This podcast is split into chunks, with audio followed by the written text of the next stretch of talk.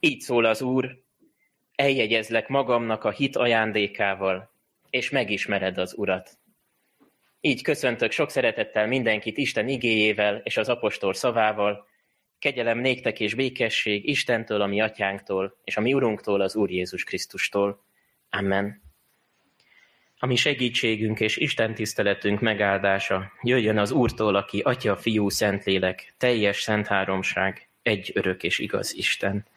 Amen.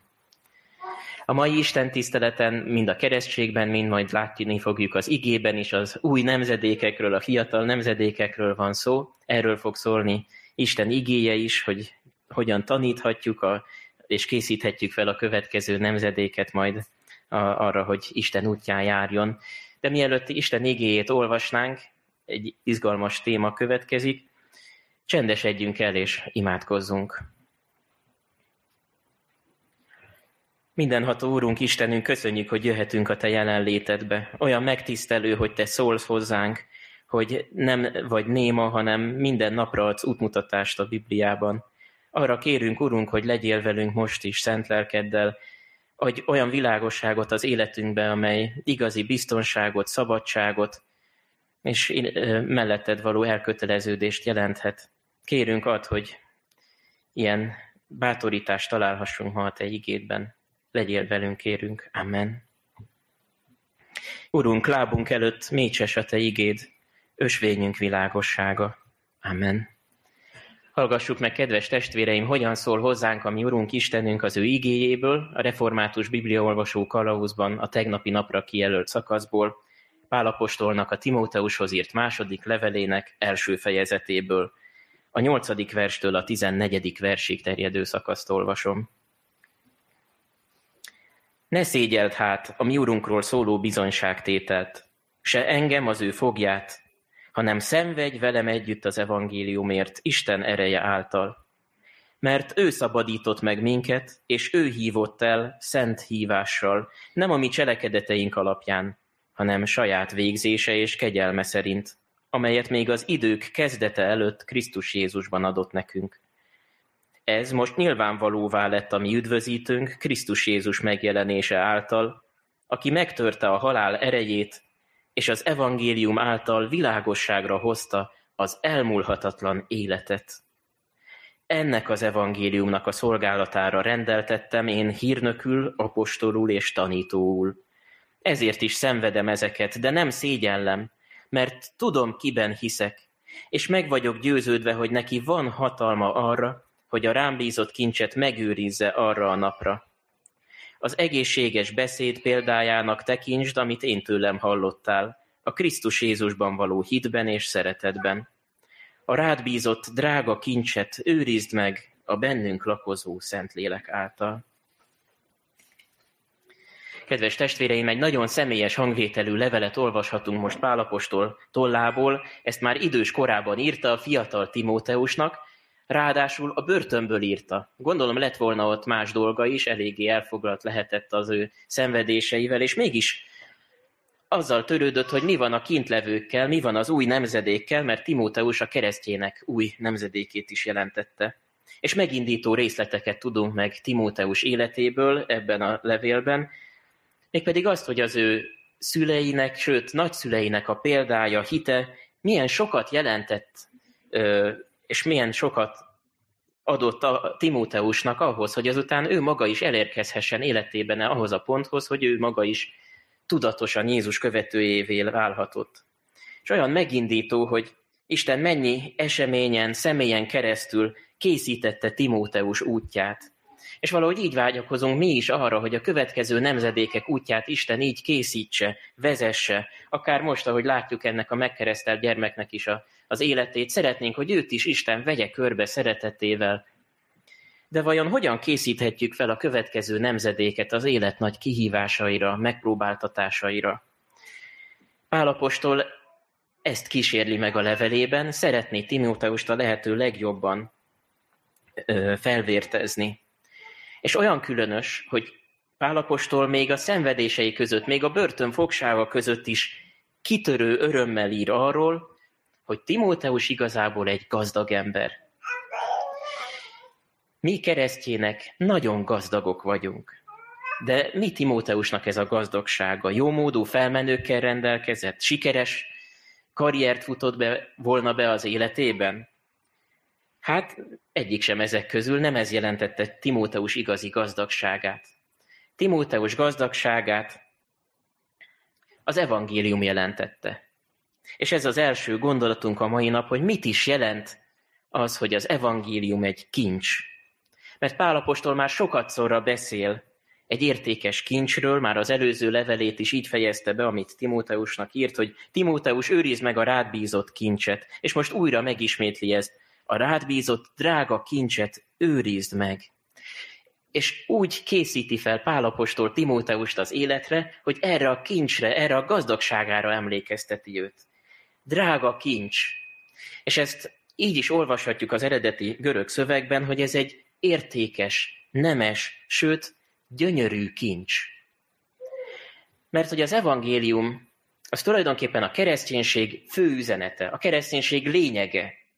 Röviden összefoglalva, hogy Isten úgy szerette az embert, hogy Jézust küldte el azért, hogy aki Jézusban hisz, aki Jézus kereszt áldozatában bízik, annak Isten már ne számítsa be a bűneit, ne tartsa számon a bűneit, azt már igaznak tartja, szeretett gyermekének nevezi. Szabad ember lett ez az ember. Ez az evangélium, és nem véletlenül nevezi ezt Pálapostól drágának, értékesnek, gyönyörűnek. Először is azért drága, mert Jézus nagyon sokat fizetett érte. Isten fia az életét adta értünk, azért, hogy megszabadítson bennünket. Nem színjáték volt a kereszt, nem is valamiféle távoli, mitológiai, régi távlatokba visszamutató esemény volt ez, hanem a történelemben is dokumentálták, nem keresztény történetírók is leírták, hogy Jézus meghalt a kereszten. Jézus kimondta a kereszten, hogy elvégeztetett. Jézus ott tényleg megvásárolt minket az Atya számára. Máshol így fogalmaz Péter, nem veszendő dolgokon, ezüstön vagy aranyon lettetek megváltva, atyáitoktól örökölt hiába való életetekből, hanem drága véren, a hibátlan és szeplőtelen báránynak, Krisztusnak a vérén. Szóval drága kincs ez, másrészt gyönyörű is. De miért gyönyörű az evangélium? Hát azért, mert rendkívül felszabadító az üzenete, és gyönyörű az az új élet, amelyet benne nyerünk. Ezért is nevezzük örömhírnek. Azt mondja, hogy figyelj ember, te, aki már magadtól is annyiszor rádöbbensz arra, hogy egyébként erőtlen vagy, törékeny az életed, hogy akár arra is rádöbbensz, és nem keresztények is rádöbbennek, hogy bűnösök. Most fényt láthatsz a sötétségben. Van reménység, van kiút. Akárhányszor próbáltad megmenteni magadat sikertelenül, most van, aki segít rajtad, Jézus meg tud szabadítani, és megszabadít a bűn és a halál csapdájából. Mert így fogalmaz Pál, Jézus eljött, megtörte a halál erejét, és világosságra hozta az elmúlhatatlan életet. Megtörte a halál erejét, és világosságra hozta az elmúlhatatlan életet. Ennél mélyebb, ennél magvasabb leírásban vagy mondatokban nehezebb nem is lehetne ö, megfogalmazni, hogy mennyire találó az evangélium, milyen mélyre hatolhat az ember életében az evangélium, mert az ember legmélyebb, legbensőbb szükségeire válaszol. Mert hogy az ember próbál úgy tenni, mintha sose halna meg, mintha örökké élne. Elhesegetjük, kizárjuk az életünkből a halál gondolatát. De amikor oda kell lépnie valakinek a, a sírhoz vagy a koporsóhoz, akkor igenis rádöbben arra, hogy hú, ennyi az élet? Tényleg ennyire törékeny vagyok, én is? Na most a Biblia tud erről. Azért olyan bátorító számomra a kereszténység üzenete, mert nagyon is reálisan látja az ember életét. Tudja, hogy igen, egyszer el kell mennünk ebből az életből. De azt is tudja, hogy a halál rossz dolog. A Biblia ellenségnek, vagy a bűn zsoldjának nevezi a halált. És ezért nincs senki, akinek hatalma lenne fölötte, kivéve Jézusnak, mert hogy ő föltámadt. Ő legyőzte a halált, neki van hatalma felette. És ezzel, így fogalmaz most Pál, világosságra hozta az elmúlhatatlan életet. Egy olyan életet, aminek nincs vége, ami maradandó, amire érdemes építeni, rászánni az életünket. De mit változtat a hétköznapjainkon vajon, hogyha ismerjük ezt a drága és értékes kincset? Hogyha tényleg Jézusnál van a válasz életünk minden kérdésére, akkor tényleg újra kell értékelnünk mindent, mindent újra kell terveznünk. Pálapostól annyira más színben látta az életét, hogy még a börtönben eltöltött szenvedéseit is értékesnek tartotta, csak azért, mert ezt Krisztusért szenvedte el. Még ezt a levelét is életét kockára téve írta meg. Örömmel. Olyan különös ez. De napjainkban is van példája annak, hogy milyen az, aki örömmel szenvedi akár még a, az ilyen nagy megpróbáltatásokat is Jézusért. Gulácsi Lajos, egykori kárpátaljai lelkész, aki hét évet törtött a lágerben, ezt írta.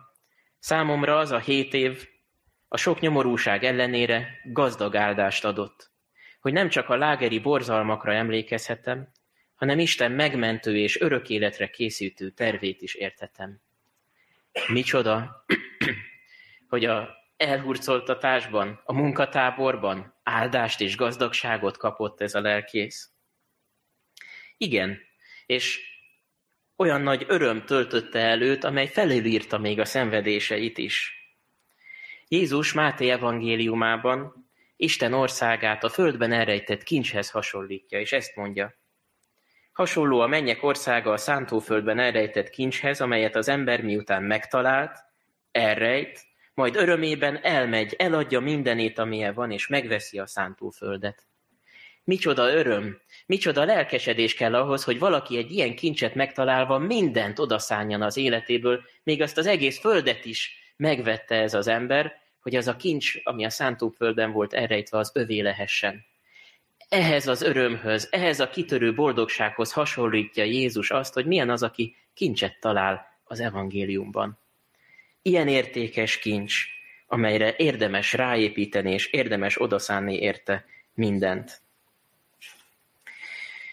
És olyan különös ezt megtapasztalni, átélni akkor, amikor tényleg szembesülünk az életünknek a törékenységével. Már meséltem és beszéltem közöttetek arról a fiatalemberről, aki 30 évesen halálos ágyán kellett, hogy búcsúzzon a szeretteitől és kisgyermekétől, és a temetésén érthetett, értetlenül állhattak az emberek ott, hogy mi értelme volt így. Miért akarta ezt így Isten? Ilyenkor a sok kérdés sorakozik a fejünkben. És mégis azt tudom mondani, hogy ennek a fiatalembernek a temetésén hálaadó lelkülettel volt mindenki jelen. Mert mindenki tudta, hogy bár ez az ember törékeny volt, de Jézusra építette az életét, és boldog volt.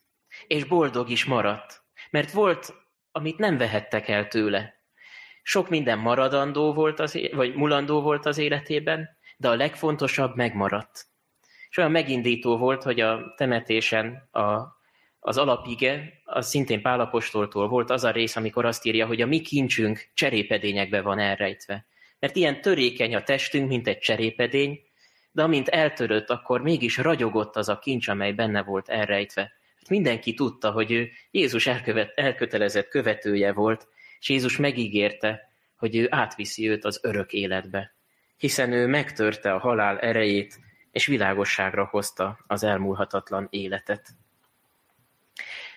És ezután Pálapostól így, folytas, így folytatja, ne szégyelt hát a mi urunkról szóló bizonyságtételt.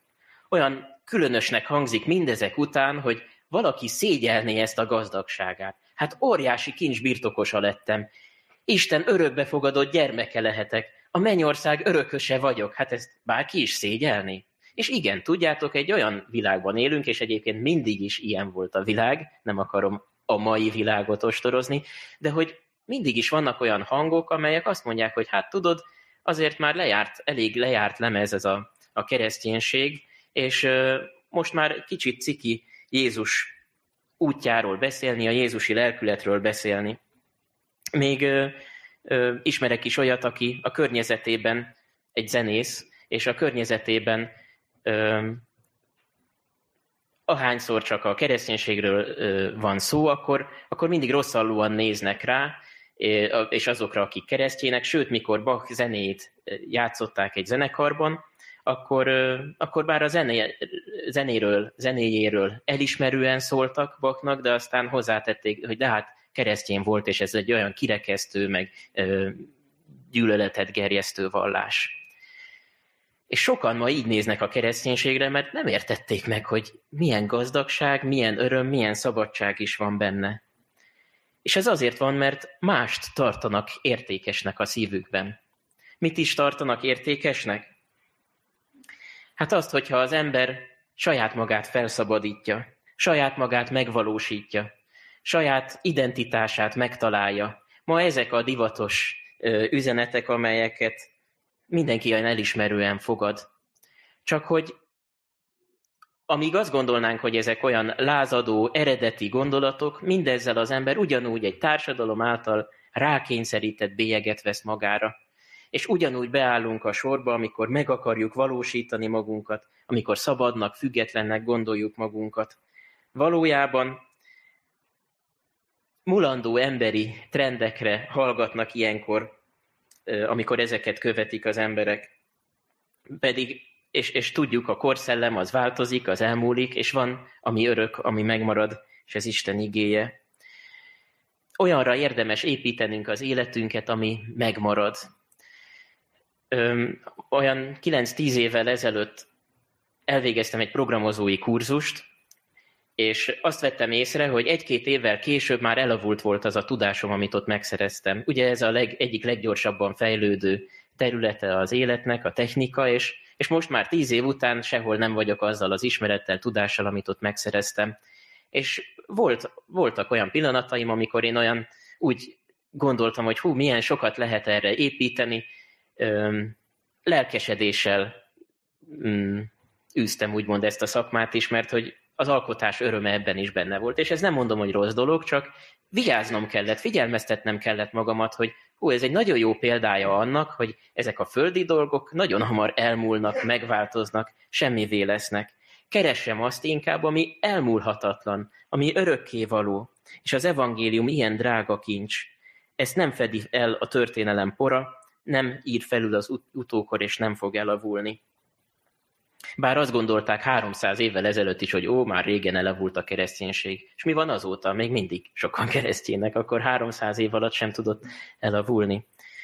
Vagy a reformátorok 1500 év után is felüdülést, örömöt találtak az evangéliumban? Nem avult el? Hogy lehet ez? Hát azért, mert ez időtálló, örökérvényű kincs és igazság. És azután arra is bátorítja Pálapostól Timóteust, hogy ismerje meg ezt a gazdagságot minél mélyebben, ami a birtokában van, az evangéliumot. És azt mondja Pálapostól, hogy ő nem szégyelli, még a szenvedés sem, nem szégyelli az evangéliumot, mert tudom, kiben hiszek. Na ez megint nem egy népszerű gondolat ma, hogy valaki ennyire elbizakodottan biztos legyen az igazságában. Még így is folytatja Pálapostól, hogy az egészséges beszéd példájának tekintsd azt, amit én tőlem hallottál. Hát ki vagy te Pálapostól, hogy az igazság birtokosaként nevezed ki magad, vagy annak nevezed ki magad? Na most az a helyzet, hogy aki ismeri Pálapostól életét, az tudja, hogy ő sok mindennel dicsekedhetett volna, mert egy nagyon tanult ember volt, a korabeli zsidóságnak a legismertebb tanítójánál tanult, és az, a, a közösség elvárása szerint ő üldözte is a keresztjéneket. Szóval volt mivel dicsekednie. És mégsem volt számára lehetőség a dicsekedésre. Ő ezzel, hogy az evangéliumhoz ragaszkodott, éppen, hogy a nehezebb utat választotta. Éppen, hogy az üldöztetést választotta. Aki ismeri Pál életét, tudja, hogy ez, ezt a Pálapostolt Isten megállította ott a Damaszkuszi úton, és egy pillanat alatt hatalmasan átformálta, megfordította az életét. Pálapostól Istennel találkozott, az ő hatalmával, és ez elég volt neki. Nem azért mondja Pálapostól, hogy tudom, hogy mit hiszek és kiben hiszek, mert ő valami általános elméletekről, vagy ö, valami filozofálgatásról, vagy a, egy láthatatlan felsőbb hatalomról ö, gondolkodik szabad idejében. Ő valóságosan élő módon találkozott Istennel, és ez egészen más. És ezt szeretném, ha most a szívetekre helyezni, hogy a kereszténység a Biblia szerint nem egy elmélet, egy száraz tananyag csupán, hanem az egész életünket betöltő igazság, megtapasztalható valóság, Aki csak filozofálgat róla, az nem ízlelte meg. Az nem tapasztalta meg, hogy milyen gazdagság is ez. De, és ehhez létfontosságú, hogy ez az evangélium az egész életünket átjárja. Fejünket, szívünket is. És ma sokszor olyan érzelemközpontú az ember, azt mondja, hogyha ha megtapasztaltam valamit, akkor azt már el is hiszem. Sokszor még ifjúsági énekben is énekeljük, hogy mindent tudok észből, de túl keveset szívből, milyen jó lenne, ha szívből is ö, szeretném Jézust, és szívből is, a szívemben is benne lenne az evangélium, és ez nagyon igaz, de néha elgondolkodom rajta, hogy tényleg mindent tudunk kézből. Tényleg így van ez? A keresztény ember nem akárkiben hisz, nem egy felsőbb hatalomban, hanem abban a Jézusban, aki megismertette magát. Vagy abban az Istenben, aki megismertette magát Jézusban. Jézus maga mondja, aki lát engem, látja az atyát. Aki Jézusban hisz, az el tudja mondani, hogy miért hisz. Szóval ez számomra egyébként nagyon meggyőző is emiatt a kereszténység, hogy nem csak egy érzés, egy melegség a szívemben, hanem az is, az érzelmeinket is átjárja, de az értelmünket is igénybe veszi. Az egész életünkre igény tart Isten.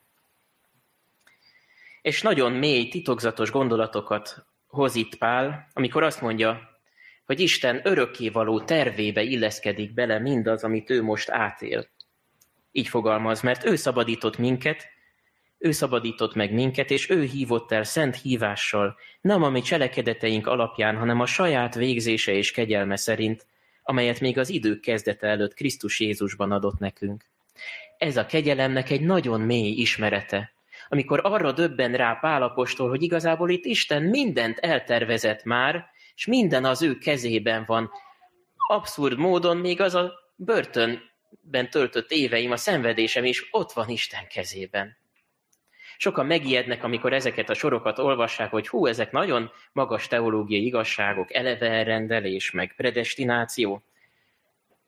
Nekünk nem filozofálgatnunk kell erről, hanem olyan hálaadással és kitörő örömmel beszélhetünk Isten örök tervéről, ahogy most Pál is.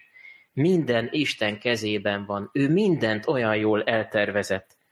Eddig is kegyelmes és hatalmas volt, mert megismertem, hogy ilyen, hát akkor ő ezután is ilyen lesz.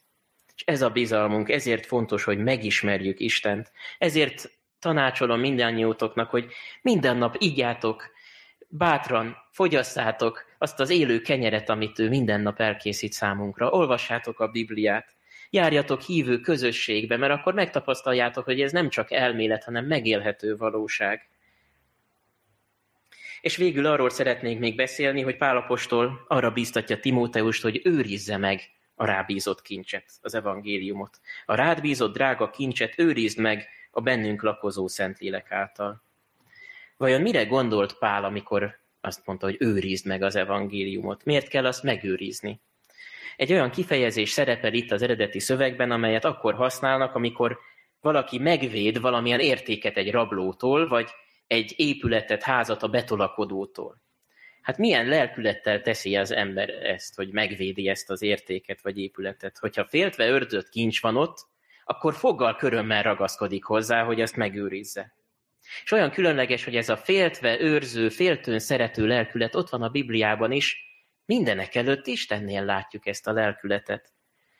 Ilyen féltő szeretettel szereti Isten az ő népét, így vezeti őket még a pusztában is. Így hozta ki őket Egyiptomból, így védi meg őket a lelket pusztító babonaságoktól, önkárosító vallásoktól, hiedelmektől.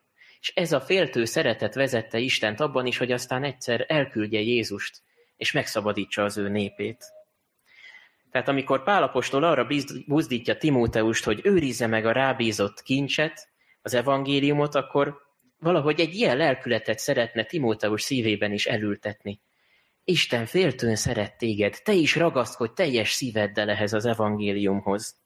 És igen, az evangélium felett őrködni kell, figyelni kell rá, vigyázni kell rá, nem azért, mert olyan törékeny lenne, az evangélium élő és ható, Isten hatalma és ereje. Isten nem változik, de mi magunk, mi magunk olyan könnyen eltévedünk, olyan könnyen megmásítjuk a, az evangéliumot is akár. Mondjuk szeretnénk elvenni a fényét az evangéliumnak, az élét, Mert igen, a kereszténység és az evangélium beszél például az ember bűnéről. És ez, erről ma nagyon nem divatos beszélni. Nem bűnökről beszélünk, hanem olyan vágyainkról, amiket nem szabad elfolytani, és inkább ki kell bontakoztatni. És tévesen azt gondolják sokan a kereszténységről, hogy az el akarja nyomni az emberben a vágyakat, mert minden bűnnek bélyegez. És ez közben nem igaz. A kereszténység nem elfolytja, vagy eltörli az ember vágyait, kívánságait, hanem sokkal inkább így fogalmazhatnék, hogy Jézus jó mederbe, jó irányba tereli azt, ami bennünk van. Pálapostól nagyon heves lelkületű ember volt, és ezt felhasználta Isten abban, hogy aztán az evangéliumot is ilyen nagy hívvel és lelkesedéssel hirdesse.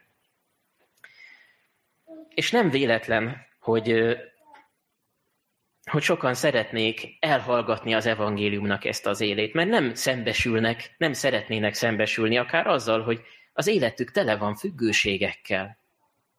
És nem véletlen, hogy sokan a szakértők is, orvosok is, és azok, akik ezzel foglalkoznak, beszámolnak arról, hogy, hogy a függőségekből nagyon nehéz kiszabadulni. Nemrég a gyülekezetünk találkozott a Ráckeresztúri ö, drogelvonóban is, amely református fenntartású drogelvonó, az ott ö, onnan kijött fiatalokkal, és, ö, és beszámolnak sokan a szakértők arról, hogy hogy a kábítószerből sokszor csak, csak úgy tudják megszabadítani az embert, hogyha egy másik, kevésbé károsnak tartott függőségbe átvezetik az embert, például számítógépes játék függő lesz valaki. Ez nagyon jól megmenti őt a kábítószertől, és egy látszólag kevésbé káros függőségbe kerül így az ember, de ugyanúgy ott marad az életében az égő vágy és a kielégíthetetlen éjség. És nagyon sokan elmondják, hogy éppen a az egyházi fenntartású drogelvonókban és ilyen otthonokban végzik a sikeres munkát, mert ők nem az egyik függőségből a másikba helyezik át az embert, hanem a helyes mederbe terelődik ezeknek az embereknek az élete. De hogyan? Hát úgy, hogy találkoznak a saját bűneikkel, mert ezzel nem kell szembesíteni őket, ők maguk ezt átérzik, de azután Jézushoz kerülnek a vágyaik. Jézusnál nyugodhat meg az életük. Jézustól függhet ezután az életük. És így egészséges irányt vehet a, a, a sorsuk az életük. Ha az evangélium teljesedik ki az életünkben, akkor Isten hatalma világosságra tudja hozni az elmúlhatatlan életet. A kérdés csak az, hogy kincsnek tartjuk-e a szívünkben az evangéliumot, vagy ahogy Péter fogalmaz a levelében, szentnek tartod-e a szívedben Jézust. Megint csak a kisgyermek példáját hozhatom.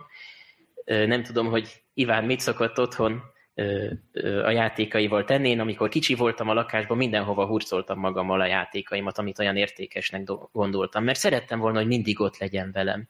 És valahogy ilyen lehet a keresztény ember is, hogy mindig szeretni magánál tudni azt, amit olyan értékesnek tart. Jézust is nem csak egy fényképalbumban nézegetjük egy megsárgult régi fényképeken, hanem szeretnénk vele élőben találkozni, és szeretnénk, hogy megfogja a kezünket, vigyen magával minket, és legyen velünk minden nap. Egész más ez, mint hogyha csak gondolkodunk róla, vagy tényleg értékesnek is tartjuk, és az életünkbe be is vonjuk az ő jelenlétét. Vagy egy másik példa a kisgyermekről, hogy ugyanígy mindig a felnőttre, a szüleire helyez, szegezik a tekintetüket, még akkor is, hogyha csintevésen gondolkodnak, vagy el is követik, akkor is ránéznek a anyára, apára, hogy na vajon mit reagál rá. Ugye ez ismerős. És ö, ilyen lehet a keresztény ember Istennel is. Hogyha Isten tartom a szívemben fontosnak, értékesnek, akkor mindig rátekintek, minden pillanatban, életem minden kérdését elővisz, elé és megkérdezem, hogy na vajon ő mit gondol erről? Mert annyira fontos az ő véleménye. És el tudom mondani nektek, hogy ez tényleg nagyon nehéz. Most, hogy kisgyermekünk született, már egy hónapja azt élem át, hogy hát nem is találom magam az életben, mintha az élet csak a pelenkázásról meg a böfisztetésről szólna. De ugye megerősítetek benne, hogy nem csak erről szól az élet. Most nekem úgy tűnhet, de ugye tudjuk, hogy nem csak erről szól. És komolyan elgondolkodtam rajta, hogy, hogy még ezt az élethelyzetemet is bármennyire profánnak, egyszerűnek tűnik pelenkázás, befisztetés, ezt is Jézus tervében kell látnom. Ezt is lássam úgy, hogy Isten tervében ennek helye van, és ilyenkor hirtelen kinyílik a szemünk, és meglátom, hogy hát mennyi ajándékot kaptam Istentől ezen az úton. Nem csak a hétköznapi teendőket kell céltalanul végeznem, hanem Isten csodálatos ígéretei bontakoznak ki most éppen az életemben, és hálát adhatok, hogy még ilyen földi dolgokkal is megáld Isten. És mindezzel ő szeretné az ő örök, elmúlhatatlan szeretetére irányítani a figyelmemet. A megőrzés tehát azt jelenti, hogy nem csak, hogy számolok Istennel a mindennapjaimban, hanem vele is megyek minden nap. Aki kincset talál, az szeretné be is fektetni ezt a kincset. Ezután kamatozzon az életében. Erre építeni szeretne. Ismerjük a talentumos példázatban azt az embert, aki csak egy talentumot kapott. Ő elásta a földbe a talentumát, mert azt mondta, hogy hát erre nem sokat építhetek, nem nagy gazdagság ez nekem. Elásta és nem is kamatoztatta. Hát nem is tapasztalta meg, hogy milyen gazdagságban, gazdagsága van neki. Használt ki. Úgymond kért számon, vagy nem is tudok jól fogalmazni, de hogy, hogy, hogy, hogy vizsgáld meg, hogy tényleg igaza van-e Jézusnak. Hogyha ráépítesz, akkor megtalálod az életedet, akkor gazdagságra találsz. Használd ki ezt a lehetőséget, és ismerd meg minden, minél jobban azt a gazdagságodat, amit Jézusnál megkaptál. A rád bízott drága kincset őrizd meg a bennünk lakozó Szentlélek által. Adja az Úr, hogy így legyen. Amen. Imádkozzunk most.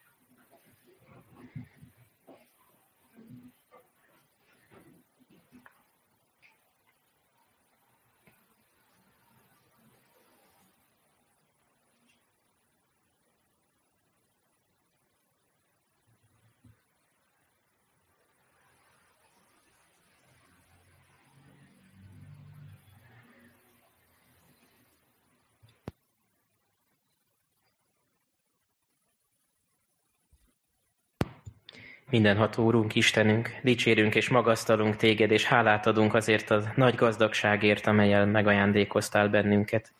Köszönjük, hogy az evangélium a Te hatalmas erőd, amely képes átjárni, sőt formálni és megváltoztatni az életünket. Megvalljuk előtted, hogy olyan sokszor nem tartjuk kincsnek a Te szavadat, az örömhírt, miközben olyan gazdagságot találhatnánk benne, amely megnyugtat, békességet ad, és valóban felszabadít. Köszönjük, köszönjük Úr Jézus, hogy akiket Te megszabadítasz, azok valóban szabadok lesznek. Köszönjük, Urunk, hogy nem csak elmélet a Te szavad, hanem egész életet átjáró igazság és megtapasztalható valóság. Köszönjük, Urunk, azt is, hogy Te megígéred, hogy megőrzöd majd a ránk bízott kincset, megőrzöl bennünket ezen az úton, hiszen Te hatalmas vagy, és munkálkodtál a múltban is, akkor hisszük, hogy munkálkodsz majd a jövőnkben is. De szeretnénk mindezek közben rád bízni az életünket, téged értékes kincsnek tartani, mindenben téged követni és mindent hozzád mérni. Urunk, így kérünk, áld meg gyülekezetünket, mindazokat, akik most éppen a nyaraláson vannak. Ne engedd, hogy elfelejtsék, hogy ezt az örömöt még a pihenést is tőled kapták. Add, hogy gyülekezetünk családja is megtapasztalhassák azt a békességet és azt az örömöt, amelyet a Te közösségedben nyerhetünk. És kérünk, Urunk, áld meg azokat is, akik betegséggel küzdenek, vagy a gyász terhét hordozzák. Külön imádkozunk most a kórházban levő testvéreinkért, ajtonyéváért.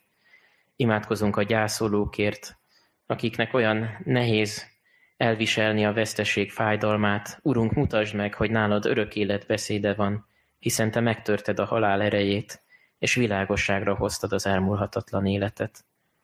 Urunk, így imádkozunk, nem csak gyülekezetünkért, hanem országunkért is, országunk vezetőiért is, adj bölcsességet a felelősséggel bízó, bíró embereknek, és mutasd meg nekik, hogy kihez is kell mérniük életük minden kérdését, mi az, ami maradandó, mi az, ami elmúlik.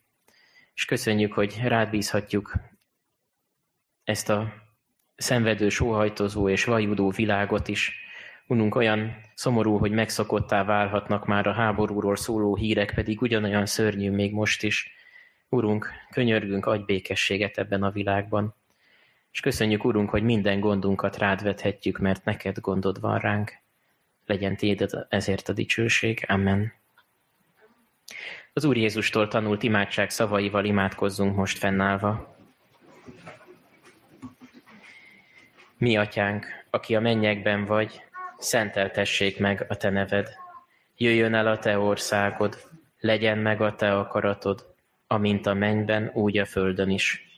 Minden napi kenyerünket add meg nekünk ma, és bocsásd meg védkeinket, miképpen mi is megbocsátunk az ellenünk védkezőknek.